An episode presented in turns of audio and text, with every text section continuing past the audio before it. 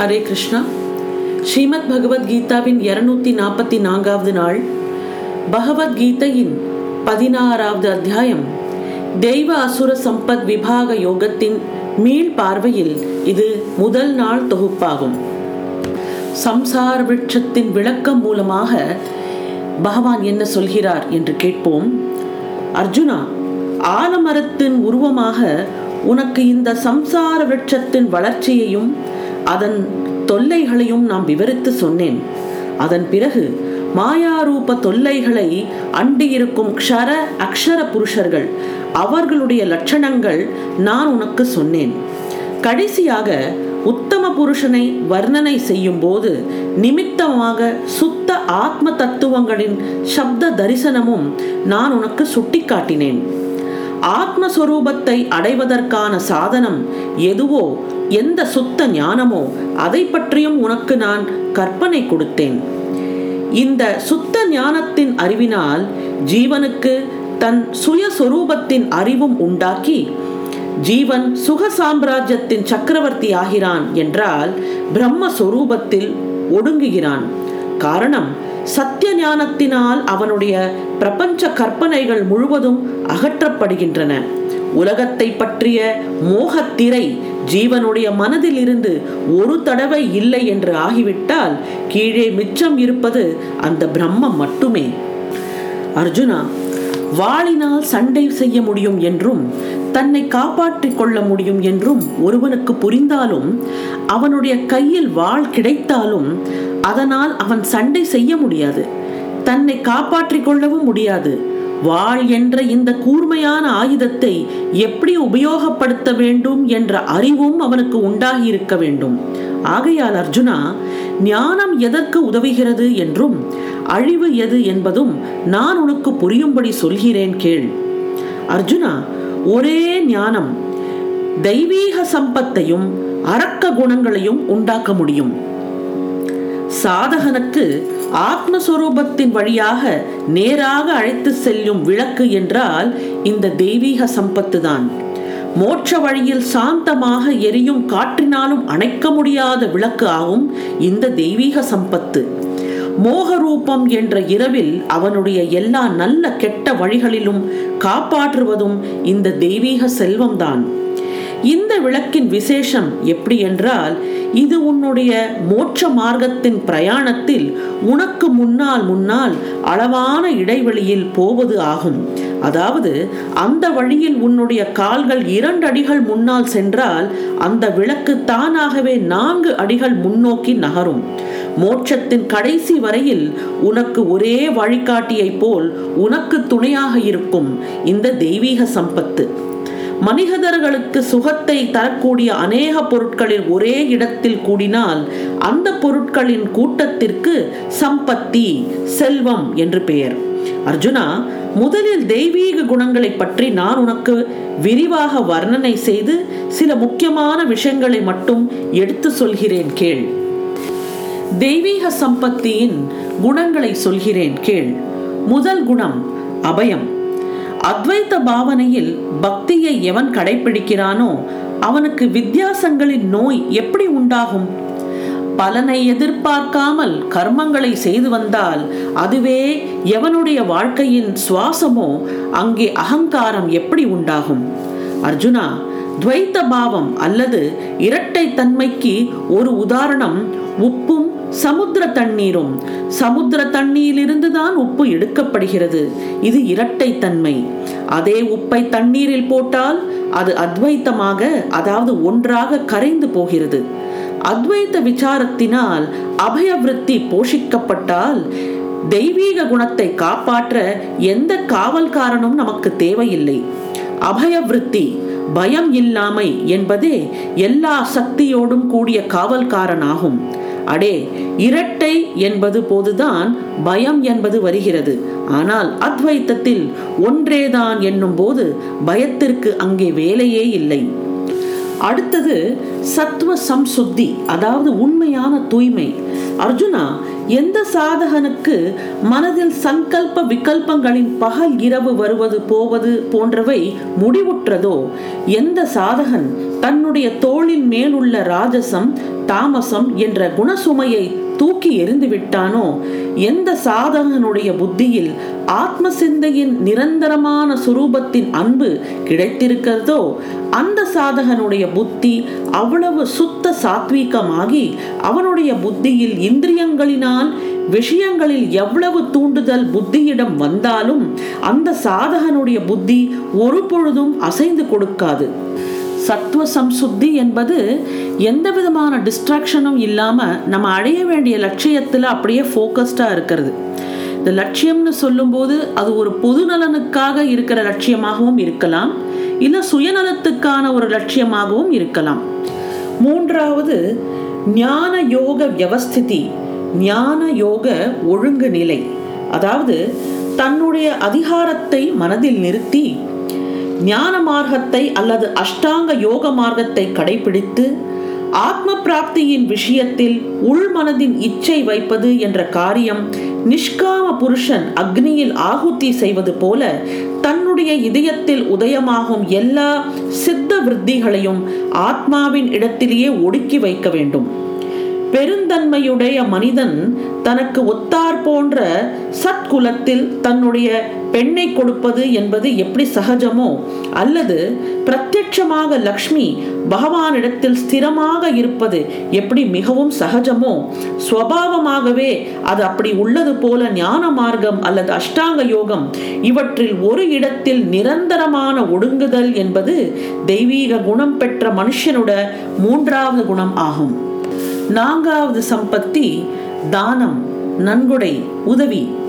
ஒரு மரம் எப்படி வழியில் வருகிறவர் போகிறவர்களுக்கெல்லாம் தன்னுடைய இலை பூ காய் பழம் நிழல் இவைகளை ஆனந்தமாக அர்ப்பணம் செய்கிறதோ அதுபோல மனதிலிருந்து தனம் வரை எவ்வை எவையெல்லாம் தன்னிடம் இருக்கிறதோ அவை எல்லாவற்றையும் அந்த தெய்வீக குணப்புருஷன் ஆனந்தமாகவும் முழு சமாதானத்துடன் பண்டிதர்களுக்கும் பிராமணர்களுக்கும் கஷ்டப்படுபவர்களுக்கும் அர்ப்பணம் செய்கிறான். இப்படி கொடுக்கும் மனநிலைதான் தானம் என்பது பெயர். இப்படி செய்த இந்த தானம் மோட்சப்பதத்திற்கு நேரான பாதையை காட்டும் மை என்றும் அஞ்சனம் என்றும் ஆகும் என்பதை புரிந்து கொள் அர்ஜுனா. ஐந்தாவது தமம் அதாவது தன்னடக்கம். நம்முடைய இந்திரியங்களை அடக்கி தலையிட்டு இழுத்து பிடிக்கும் சாதனைகளால் எந்த ஒரு வெளி விஷயமும் இந்திரியங்களின் சம்பந்தத்துடன் வராமல் வைப்பது என்ற சாதனத்திற்கு தான் தன்னடக்கம் என்று பெயர். மண் கலந்த தண்ணீரில் சிறிது துருட்டி என்ற உப்பை போட்டால் அதிலுள்ள அழுக்குகள் தண்ணீரின் அடியில் சென்று தங்கிவிடும். தண்ணீர் சுத்தமாகும். அதுபோல தமம் என்ற தன்னடக்கம் தெய்வீக குணப்புருஷனின் உள் இதயத்தில் சுத்தமாக வைத்திருக்கும் போட்டியாகும். அதில் விஷயங்களில் அழுக்கு என்பது சேராது. பத்து இந்திரியங்களின் வாசல்களிலும் சாதகன் வைராக்கியம் என்ற நெருப்பை எரிய விடுவதால் அவனுடைய சித்தம் வரை எந்த ஒரு விஷயமும் நுழைய முடியாது.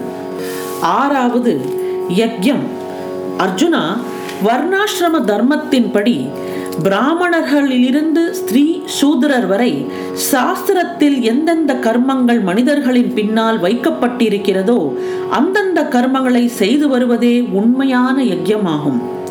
வேதங்களை படிப்பது மற்றவர்களுக்கு சொல்லிக் கொடுப்பது யஜ்யம் செய்வது செய்து வைப்பது தானம் கொடுப்பது வாங்குவது இந்த ஆறு கர்மங்களையும் பிராமணன் செய்து வந்தான் என்றால் பிராமணனின் யஜ்யம் உள்ளபடி நிறைவேறுகிறது என்று சொல்லலாம். இப்படிப்பட்ட சத்சீல சுத்த சாரித்திரம் உள்ள பிராமணர்களுக்கு தங்களால் முடிந்த உதவியை செய்து வணக்கம் செய்து அவர்களுக்கு சாஸ்திர சுத்த வாழ்க்கையை எந்தவித தடங்களும் இல்லாமல் நிறைவேற்றுவதற்கு மனோபாவத்துடன் உதவி செய்வது என்பது ஸ்திரீ சூத்ரர்களுடைய யஜ்யமாகும். அந்த பிரகாரம் வாழ்க்கையின் சமுதாய யஜ்யம் நடக்கும்போது விளையும் பலன்களில் எந்தவித ஆசையும் வைக்காமல் அவைகளை ஈஸ்வரனுக்கு அர்ப்பண புத்தியுடன் நாம் செய்ய வேண்டும். இப்படி யஜ்யம் செய்யும் போது மனதில் எந்த விதமான கொஞ்சம் கூட ஒட்டுதல் உண்டானாலும் கூட அந்த ஒட்டுதல் என்பது பிராண நாசக விஷயத்தை போல் கடுமையாக இருக்கும். அந்த யஜ்யத்தினால் மோட்சம் என்பது கிடைக்காமல் போவதுடன் யஜ்யங்களை செய்பவர்கள் சுக துக்கங்களுக்கு யோக்கியம் இல்லாதவர் என்று நிச்சயமாகி பிறப்பு இறப்பு சக்கரத்தில் மாட்டிக்கொண்டு துக்கத்தின் வேதனைகளில் அழுந்தி கூக்குரலிட்டு எப்பொழுதும் சுற்றி சுற்றி வருவார்கள். பார்த்தா இந்த யஜ்யம் நேரான வழியில் முழுமை பெற வேண்டும் என்பதற்காக இன்னமும் ஒரு பத்தியத்தை கடுமையாக பின்பற்ற வேண்டும். அது என்னவென்றால் இந்த யஜ்யம் ஆரம்பித்து முடியும் வரை இந்த கர்மத்தை நான் செய்கிறேன் என்றோ இந்த யஜ்யத்தின் கர்த்தா நான் என்ற அகங்காரமோ அவன் மனதில் ஒருபொழுதும் வரவே கூடாது. எந்த விஸ்வநாதன் இந்த விஸ்வத்தை உண்டாக்குகிறானோ அந்த விஸ்வத்தை காப்பாற்றுபவன் முழுவதும் நியாயமான முறையில் செய்கிறான். அதே விஸ்வநாதன் தான் இந்த நம்முடைய மிகச்சிறிய உடலையும் உண்டாக்கி இருக்கிறான் அவனுடைய சக்தியினாலே தான் இந்த உலகத்தின் எல்லா விவகாரங்களும் நடைபெறுகின்றன. இதெல்லாம் நம்முடைய செயல் என்று ஒரு அணு அளவு கூட இல்லை என்ற அகங்காரம் இல்லாத விருத்தியுடன் பாவனையுடனும் ஜீவன்களுடைய சாஸ்திர சுத்த யஜ்யமும் நடைபெற வேண்டும். அர்ஜுனா இப்படி அகங்காரமற்ற விருத்தியினால் நம்முடைய ஜீவன யஜ்யம் என்ற வாழ்க்கை யஜ்யத்தை நடத்துவதால் அது மோட்சத்தின் வழியில் தவறாமல் அடியெடுத்து வைப்பதற்கு உதவி செய்யும் விஸ்வாசமான வழிகாட்டியாகிறது. ஏழாவது சுவாத்தியாமம் அதாவது வேத உபனிஷதுகளை படித்தல். பிராமணன் சத்திரியன் வைஷ்யன் இவர்கள் பூணூல் போடும் விதிகளால் வேதங்களை கற்பதும் படிப்பதுமான அதிகாரங்களை பெற்று வேத உபனிஷதுகளை படிப்பதும் ஸ்ரீ சூத்ரர்களுக்கு வேதங்களை படிக்க அதிகாரம் இல்லாததனால் அவர்கள் ஸ்துதி ஸ்தோத்திரங்களை படிப்பது பகவானுடைய நாம ஜபங்களை செய்து வருவது சரியானது. அர்ஜுனா கொடுத்த அதிகாரப்படி செய்த இந்த சுவாத்தியாயனத்தினால் எல்லாருக்கும் கிடைக்கும் பலன் என்பதோ ஒன்றேதான். காரணம் பலன்களை கொடுக்கும் ஈஸ்வரனுடைய சாஸ்திர ரூப ஆணையின் ஏற்பாடு இது. அர்ஜுனா நாம் தரையில் எந்த பந்தை அடிக்கிறோமோ அது நம் கையிலிருந்து கீழே விழ வேண்டும் என்பதற்காக நிச்சயமாக இல்லை. அந்த பந்தை தரையில் வேகமாக மோதி மேலே எழும்பி நம் கைக்கு மறுபடி அது வர வேண்டும் என்றுதான் இப்படி விளையாடுகிறோம். ஒரு விவசாயி தன்னுடைய கைகளினால் நல்ல விதைகளை மண்ணில் கலந்து விடுகிறான் என்றால் அவை வீணாக்கி போவதற்காக என்று நிச்சயமாக இல்லை. ஆனால் சீக்கிரமே பெய்யும் மழையின் தண்ணீரினால் நாம் மண்ணில் போட்ட அந்த தானிய விதைகளில் முளைகள் வந்து அவை நன்றாக செழித்து வளர்ந்து அதில் பல தானிய கதிர்கள் உண்டாகி பத்து பங்கு நூறு பங்கு என்ற பலனை கொடுக்க வேண்டும் என்ற ஆசையின் எதிர்பார்ப்பில் அவன் நிச்சயமாக இருக்கிறான் இல்லையா? இரவு வேளையில் மனிதன் தன்னுடைய கையில் எந்த விளக்கை ஏற்றி பிடிக்கிறானோ அது ஏதோ அந்த தீப வெளிச்சத்தின் மனம் கவரும் பிரகாசத்தில் பேராசைப்பட்டான் என்று நிச்சயமாக இல்லை. ஆனால் இருட்டில் தான் தடுக்கி விழுந்து கை கால் உடலில் சிராய்ப்பு ஏற்படக்கூடாது என்பதற்காக தான் அர்ஜுனா நாம் செடி கொடிகளில் அடியில் எதற்காக தண்ணீரை அதிக அழகில் ஊற்றுகிறோமோ அது அந்த செடிகளின் அடியிலும் பக்கங்களிலும் குளிர்ந்து இருக்கட்டும் என்ற அர்த்தத்தில் நிச்சயமாக இல்லை. அவைகள் நன்றாக வளர்ந்து நிறைய பூக்களையும் காய்கறிகளையும் தர வேண்டும் என்பதற்காக தானே முகம் பார்க்கும் கண்ணாடி சுத்தமாக இருக்க வேண்டும் என்ற எண்ணத்தில் நான் எப்பொழுதாவது அதை துடைக்கிறோமா? இல்லை. நிச்சயமாக இல்லை. அதில் நம்முடைய முகம் தெளிவாக தெரிய வேண்டும் என்றுதான் நாம் அதை துடைக்கிறோம். அதுபோலதான் வேதங்களின் அந்த விஸ்வபிதாயின் வர்ணனைகள் நமக்கு அவைகளின் வழியாக அவருடைய தரிசனம் கிடைக்க வேண்டும் என்றும் அந்த ஈஸ்வரனின் சாட்சா்காரம் கிடைக்க வேண்டும் என்றும் பவித்திரமான ஆத்ம தத்துவம் நமக்கு பிராப்தமாக வேண்டும் என்றும் இந்த சாஸ்திரங்களை நாம் கற்க வேண்டும். மற்றும் இந்த சாஸ்திரங்கள் நமக்கு இதற்கான உதவிகளை செய்கின்றன. ஆகவே பிராமணர்கள் தவறாமல் வேத படனம் செய்யுங்கள். மற்றவர்கள் ஸ்துதி ஸ்தோத்திரங்களும் நாம ஜபமும் நாமாவளி பஜனை முதலியவைகளை செய்யுங்கள் என்று அந்த விஸ்வபிதா உலகத்தின் தந்தை சாஸ்திர ரூபமாக நமக்கு கட்டளைகள் சொல்லி வைத்திருக்கிறார். அடுத்தது தபம். உடலை வருத்தி செய்வது என்பதுதான் தபம். தவம் செய்வது ஒரு வகையில் வருத்துவதே ஆகும். அர்ஜுனா ஆத்ம அனுபவத்தில் முன்னேற்றம் அடைய வேண்டும் என்பதற்காக உடல் இந்திரியங்கள் பிராணன் இவைகளை இரவு பகலாக தேய்ப்பது என்பதுதான் தவமாகும். இந்த மரம் செடி கொடி வகைகள் மனிதர்களுக்கு தவத்தின் பாடத்தை கற்றுக் கொடுப்பதற்காகவே உண்டாக்கப்பட்டிருக்கிறது. செடி கொடி மரங்களில் மருத்துவ குணங்களும் இருக்கின்றன. இவை தங்களுடைய வேர் இலை பூ காய் பழம் குச்சி பட்டைகள் பால் ரசம் நிழல் போன்ற எல்லாவற்றையும் வேண்டிய ஜீவ பிராணிகளுக்கு மனிதர்களுக்கும் கேட்காமலேயே கொடுத்து உயிருடன் நேரம் முழுவதும் காற்று மழை பனி வெயில் இவைகளுக்கு ஈடுகொடுத்து கடைசியில் காய்ந்து போவதால் தவத்தின் பாடத்தை நமக்கு சொல்லிக் கொடுக்கின்றன எனலாம். அவைகளுக்கு நாம் எதை கொடுக்கிறோம் அல்லது எதை கொடுக்க முடியும்? அவர்களிடமிருந்து நாம் பலனில் ஆசை வைக்காமல் தான தர்மம் செய்வதை கற்றுக்கொள்ள வேண்டும் அர்ஜுனா. சாம்ராணி சூடம் போன்றவை தன்னைத்தானே எரித்து கொண்டு நமக்கு வாசனையை கொடுக்கிறது.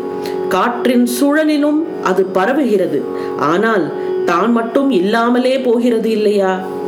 தன்னிடம் மட்டமான தாதுக்களின் கலப்பு எதுவும் இல்லாமல் தன்னை முழுவதும் சுத்தமாக்கிக் கொள்வதற்காகவே தங்கம் தன்னை திராவகத்தில் ஊற வைத்துக் கொண்டு நெருப்பிலும் உருகிக் கொள்கிறது. இது தங்கத்தின் தவமாகும். மனித உடலும் கூட கடுமையான தபத்தினால் உடல் பலம் குன்றி போகும். அடே அர்ஜுனா அன்னப்பட்சி அன்னது எப்படி தன்னுடைய அழகினால் பாலில் கலந்துள்ள தண்ணீரை தனியாக பிரித்து பாலை மட்டும் அருந்துமோ? அதுபோல் ஆத்மா அல்லாத பதார்த்தங்கள். விஷயங்களில் இருந்து புத்தியை தனியாக தானாகவே பிரித்து எடுத்து தவம்தான் சாதகனுக்கு உதவ முடியும். தவம் என்பது ஒரு வகையில் தியானமே ஆகும்.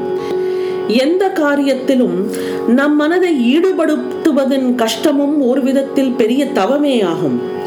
விழிப்பு நிலையில் தூக்கம் கனவு இரண்டும் எப்படி இல்லாமல் போகிறதோ அப்படி மனதினால் புத்தியின் மேல் விழித்து கொண்டிருக்கும் போதெல்லாம் காவல் வைத்தால் அந்த புத்தியின் கட்டுப்பாடற்ற விவகாரங்களுக்கெல்லாம் தடை வைக்கப்பட்டால் அது வேறு வழியில்லாமல் ஆத்மாவின் பக்கமே உள்நோக்கி திரும்பும்.